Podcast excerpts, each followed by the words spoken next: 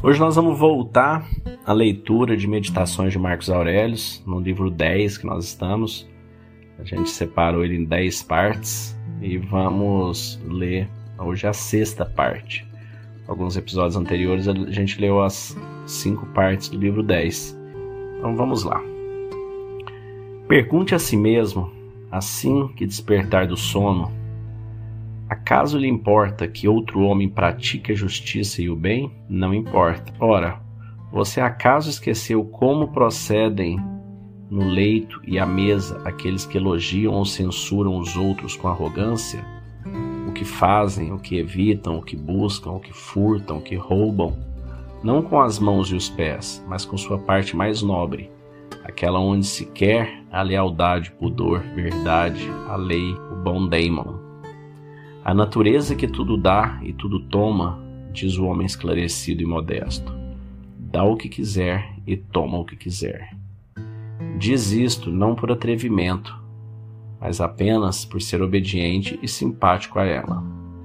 O que resta da sua vida é breve, então viva como se estivesse numa montanha. Não importa estar aqui ou ali, quando seja onde for, Vivemos no mundo como numa cidade. Que os homens o vejam modificado, que conheçam pelo menos um homem que vive de fato segundo a natureza. E se acaso não suportarem a visão, que o matem. É preferível ter de viver o restante dos seus dias ao seu modo. Não se trata mais, de modo algum, de discutir o que é um homem do bem, mas de começar a viver como um. Tente imaginar sempre que possível totalidade do tempo e da substância universal, e que todas as coisas, quando tomadas individualmente, são como um ínfimo grão em relação ao espaço infinito, ou um piscar de olhos em relação à eternidade. Contempla tudo o que existe e observa que tudo já se encontra em dissolução e transmutação. E da mesma forma perceba como tudo está se dispersando ou sucumbindo, já que basta estar vivo para começar a morrer. Observe os homens quando comem, dormem, copulam, defecam e etc. Em seguida, observe-os quando assumem um semblante mais sério, quando se tornam arrogantes, quando se irritam, quando tratam os demais como se fossem meros súditos. No entanto, quantos deles eram escravos não faz muito tempo? E por um momento considerem quais condições estarão dentro em breve.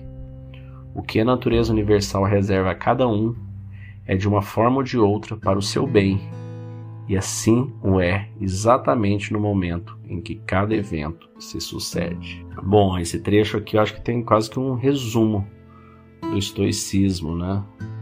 Ele inicia falando do, da necessidade de cada um praticar o bem, mostra, né, que muitas vezes essas pessoas gente conversa com pessoas arrogantes que se acham donas da verdade, adora ficar metendo pau nos outros, conversar da vida alheia, né? E o que, que ela tem de bom nela mesmo, né? Pois ele mostra do tanto que tudo é passageiro, né? Tudo que a natureza dá, ela toma. Tudo é passageiro, é um piscar de olho, é um instante. Essa vida nossa é muito curta.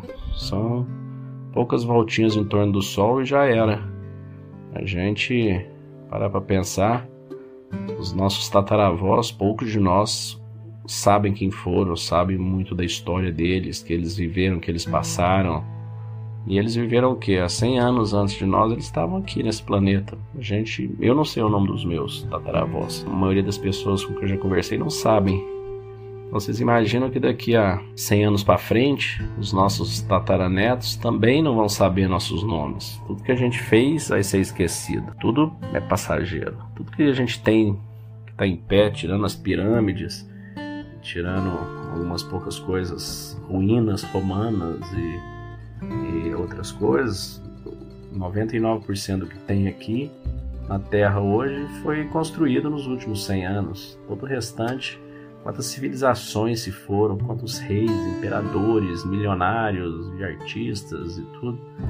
E todos foram esquecidos, com pouquíssimas exceções. Então não se apegue a achar que vai deixar um grande legado, nada disso. Tudo é bobagem, tudo passa. Como disse Marcos Aurelius, todos em breve estaremos mortos, e todos que nos conheceram também em breve. E não fica nada além de uma lápide, um nome uma lápide. Em pouco tempo, nem isso. Então, nós temos que viver pela virtude, pela evolução do nosso espírito, pela evolução do nosso próximo. Nada além disso. Calma da mente é conexão, intencionalidade, foco por uma vida que vale a pena ser vivida. Acreditamos que a sociedade está enfrentando desafios significativos, com níveis alarmantes de ansiedade, medo e depressão. Acreditamos que a cura está dentro de cada um de nós e nosso propósito é ajudar as pessoas a encontrarem a serenidade mental como o primeiro passo para reconectar consigo mesmas e alcançar o bem-estar do corpo, da mente e da alma. Acreditamos na transformação individual para a cura coletiva.